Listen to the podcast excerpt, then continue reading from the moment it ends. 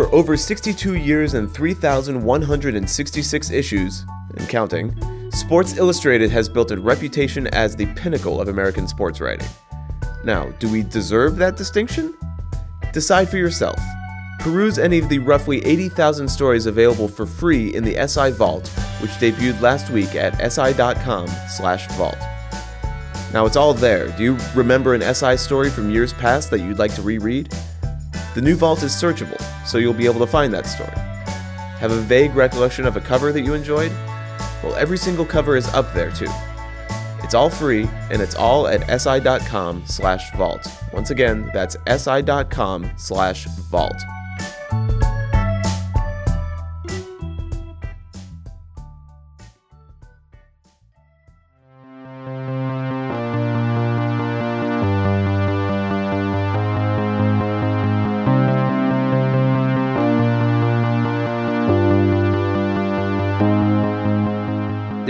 What you do, when you're good, when you do well, you're a good person. And when you do poorly, you're a bad person. And very few people have the mental strength to tolerate that kind of lability over the course of a hundred game season, for example, in basketball. It's it's sending yourself on a neurological, psychological, neurochemical roller coaster that just can't end well.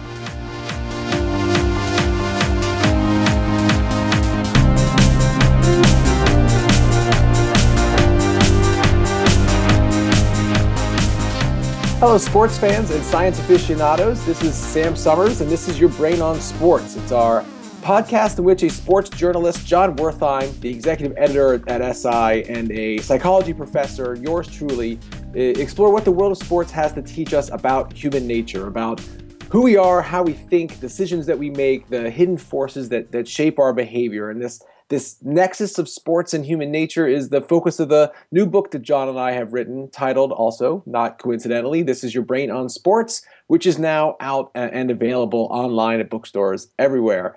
Um, we usually take one of either two separate routes on this podcast. Option A is we locate a guest from the world of sports, uh, an athlete, a coach, someone who works in a front office, and we talk a little bit about what they do and and and sort of the science and the thought process underlying their performance, their job, and so forth. Or uh, option B, our second option is often have someone from uh, the the world of science, a researcher, a behavioral scientist who studies something either in the world of sports or that has some obvious implication for the world of sports.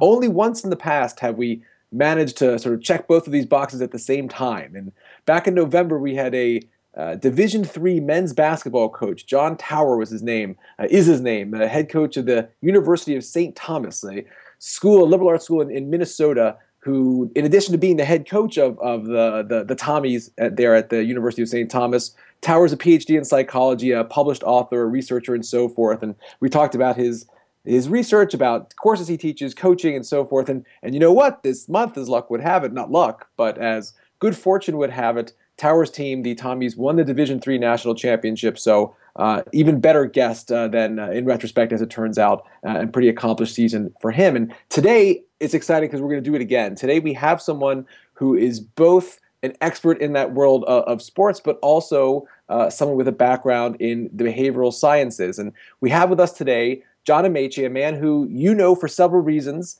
Um, but perhaps not for one of the reasons that we're going to talk about and introduce to you here today, John had a five year career in the NBA, playing for the, the Cavaliers, Magic, and Jazz. You may also remember that in 2007, John wrote a book titled Man in the Middle, in which he came out and became the first professional basketball player to openly identify as gay. Those aspects of John's career and life probably ring a bell, and you may have heard him more recently as well as a broadcaster and media personality uh, of, late. But what you might not have known, and what I did not know until very recently when, when we were both on the same panel on a news show, is that that John, since since retiring from the NBA, has done graduate study in psychology, the same thing that at one point I did, and and now does work as an organizational consultant and a performance coach. In short, I'm going to take a bit of a stretch and say that he's my colleague, which is something I've never been able to say before about an NBA player. So I'm very excited about that. Um, so John Amaechi, thank you so much for joining us today.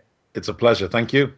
Uh, so uh, I guess the first question I would want to ask, as in my case, a, a psychologist, a PhD psychologist who's always been fascinated by the world of sports, which of those can you say which of those came first? Your your interest in psychology, your your interest in, in basketball, or just more generally how one of those careers you've had relates to the other one?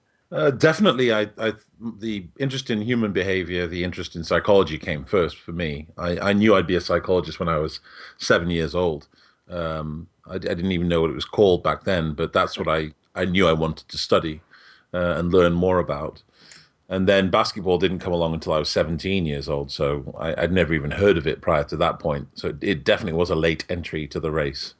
Well, and, and so as this uh, young man with an interest in in human nature, with an interest in, in human psychology, you know, you suddenly find yourself playing, you know, major college men's basketball, playing in the NBA. How how, as someone again so interested in uh, the, the workings of the human mind and human nature, how did you, how did you find that? How interesting a psychological field study was that career as a major college basketball player and an NBA uh, athlete?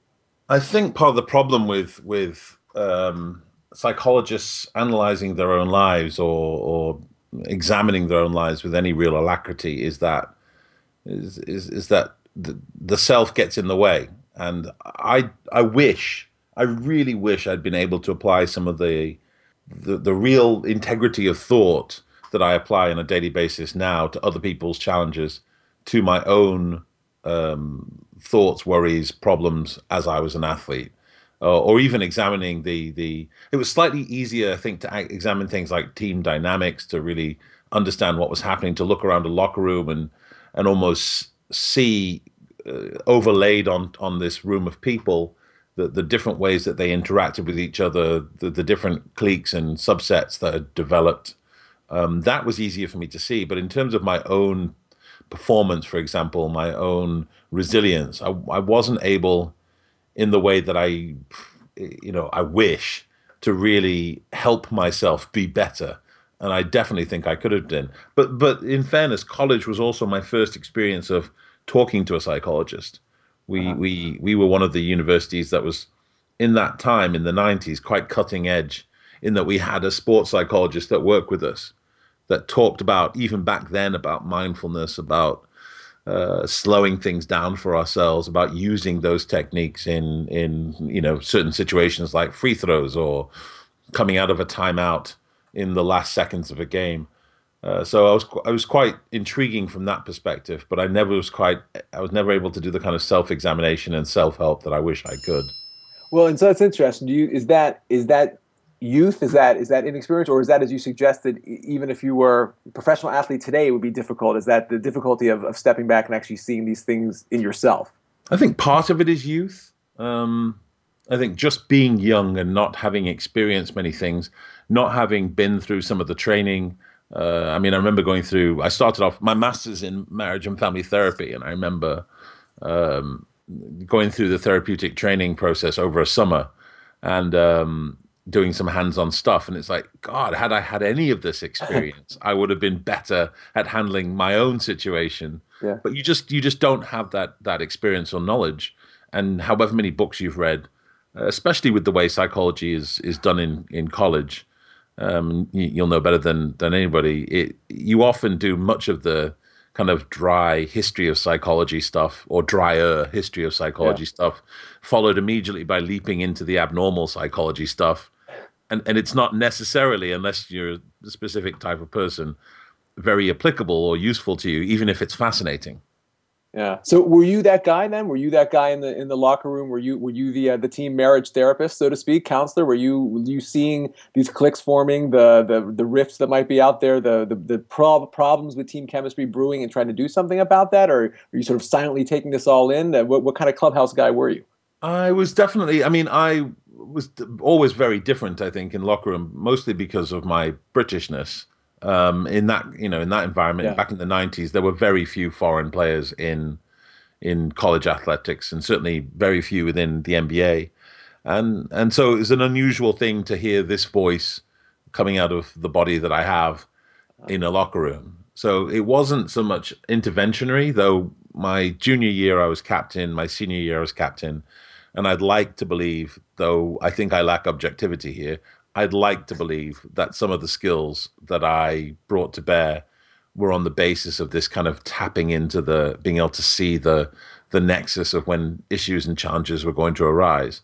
But I was also part of it, so uh, you know I, I, know that I handled stuff badly that I got swept up in in terms of emotion, um, and I think about those those moments where I regret the failure of my own leadership, um, even though it's obvious on reflection. It's obvious. I think if anybody had been watching from the outside, it's just when you're in the middle of it, you find it hard to maintain that objectivity and not let your passions run away with you.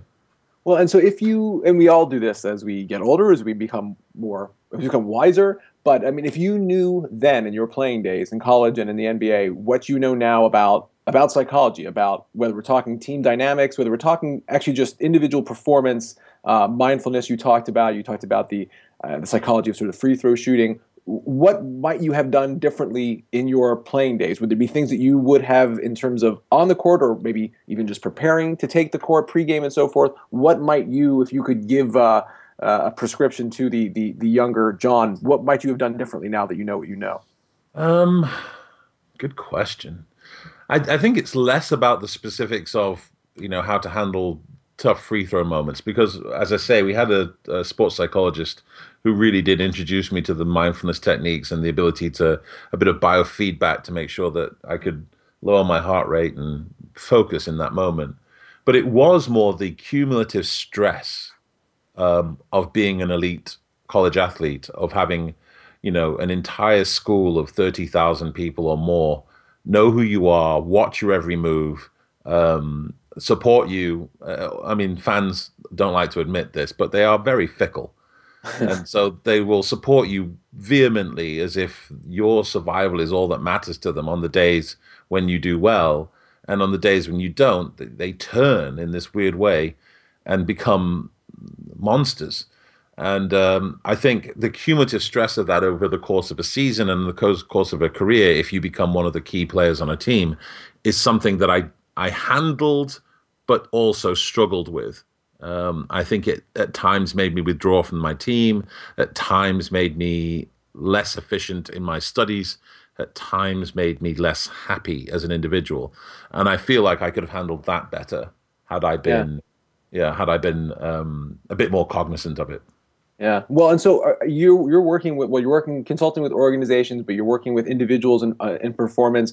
Uh, if you're talking to if you're talking to athletes for that matter, if you were talking to, to athletes today, and the game changes as the years go by, but it's not that dramatically different than in your playing days, I don't think. But but what what is it that you think today's professional athletes, or for that matter, coaches, um, and major college is, is probably close, close enough to professional to group that together. But what is yeah. it that you think your your professional athletes and coaches um, don't really get, or maybe attend to enough about the, the mental side of, of their day to day work? Uh, most of it. Most, most of it. I, I mean, I, I, honestly think that it's it's very odd to me to watch the juxtaposition of the just immense advancement in physical therapies available to players. Yeah. You know, from I mean, the rudimentary things of ice bags and ice baths is now taken over by um, chambers that you walk into and are sprayed with freezing cold. Um, uh, I don't know what it is, oxygen, I assume, but to stim and electrophoresis and you name it. They have all these advancements, but when it comes to psychology, uh, the best that many teams will have is a sports psychologist, and this is not to denigrate sports psychologists. It's simply that uh, oftentimes they they are by the nature of their employment restricted to dealing with uh, help this guy with his free throws, not understanding that the very nature of performance is that it's it's it's drawn from holistic areas, and sometimes this person who's struggling with free throws need to talk about his home, you know, turbulent home life, and that may not necessarily be in the remit of of a sports psychologist, uh, either by experience, expertise, or by demand of the client, which is the team. And I and I I just think there isn't enough emphasis on that, on the mindset, uh, which is all the rage nowadays to, in yeah. certainly in, in in in the workplace outside of sport to talk about the mindset. You know, Carol Dweck is on fire, and people really love her work on mindset.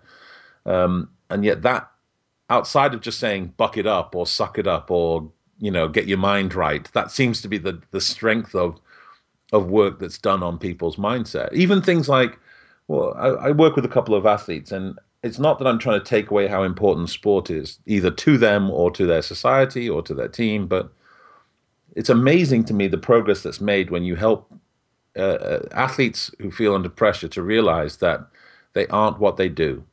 Your occupation is not your definition. However important that free throw you missed, however important that shot you made, that is not who you are. It is just what you do.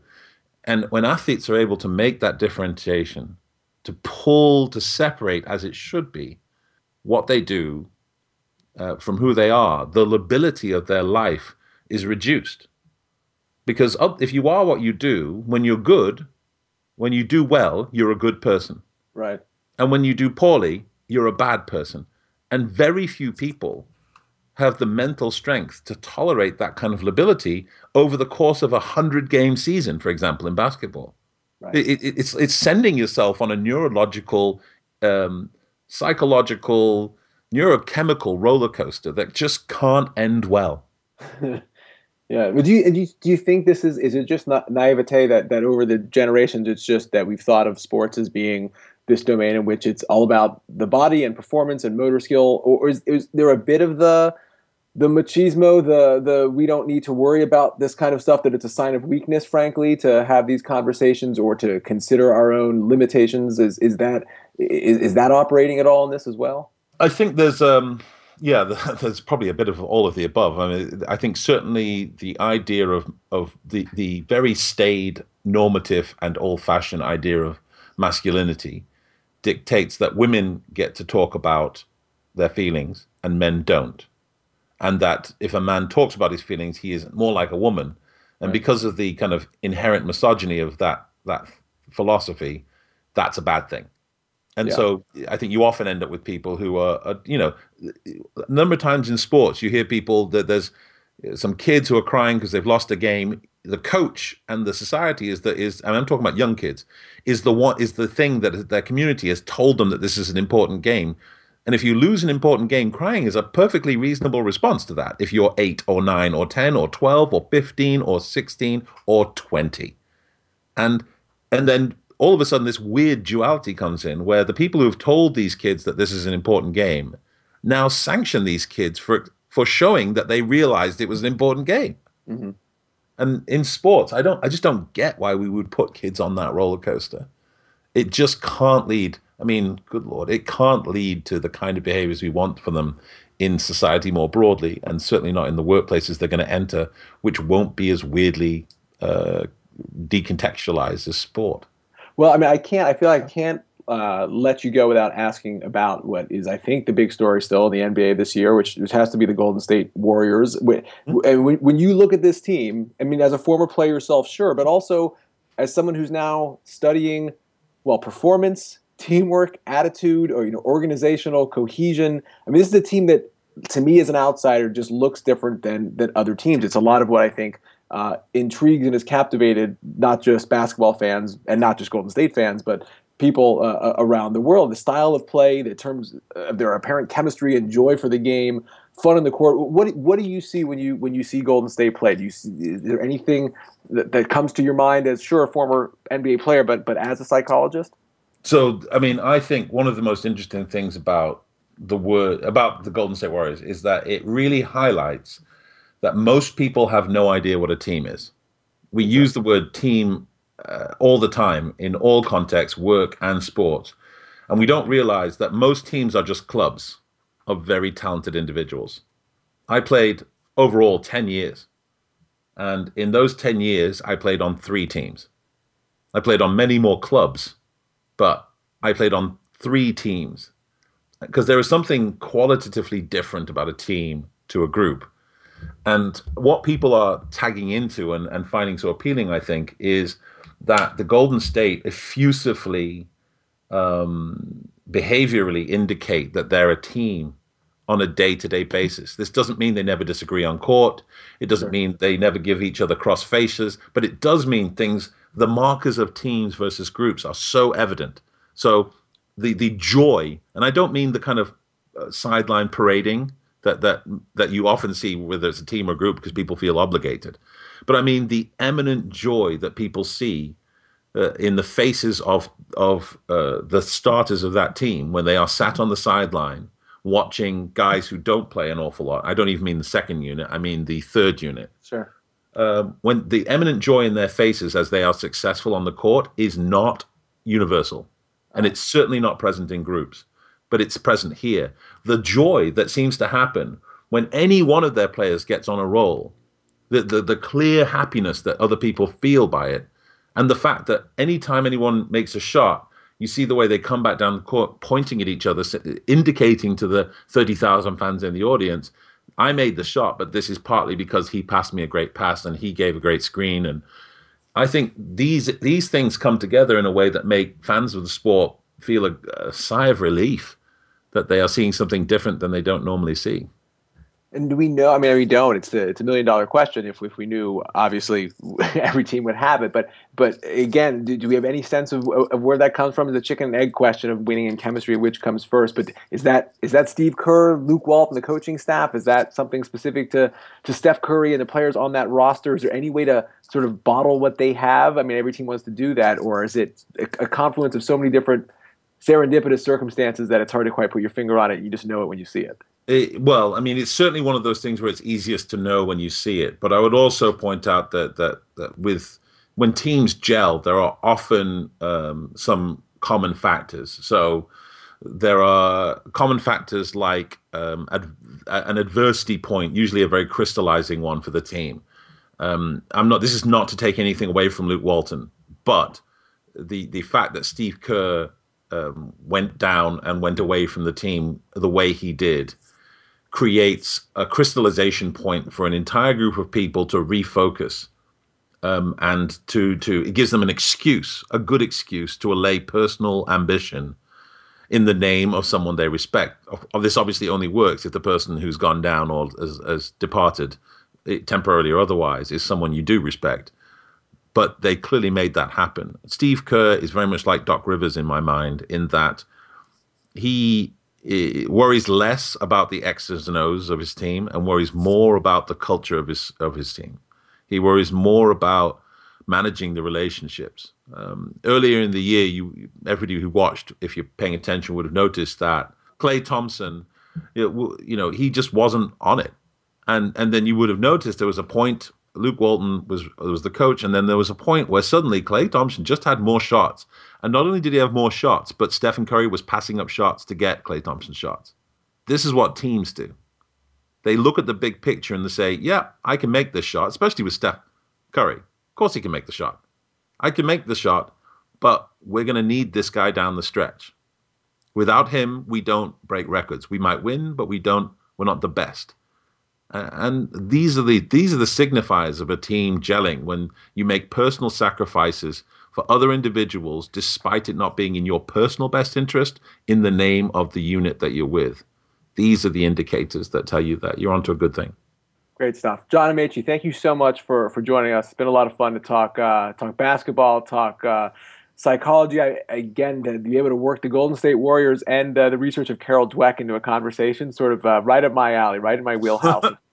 For those of you out there who don't know Carol Dweck, Stanford psychologist, great book called Mindset that John's talking about. That's one that, frankly, you may have heard of because maybe your kids are bringing it home from school these days, or when you go to parent teacher night, they're talking about it. The, the way to praise our kids, the right mindset to adopt, and developing skills. Um, really good stuff. John, thank you so much for being with us today. It's a pleasure, Sam. Thank you.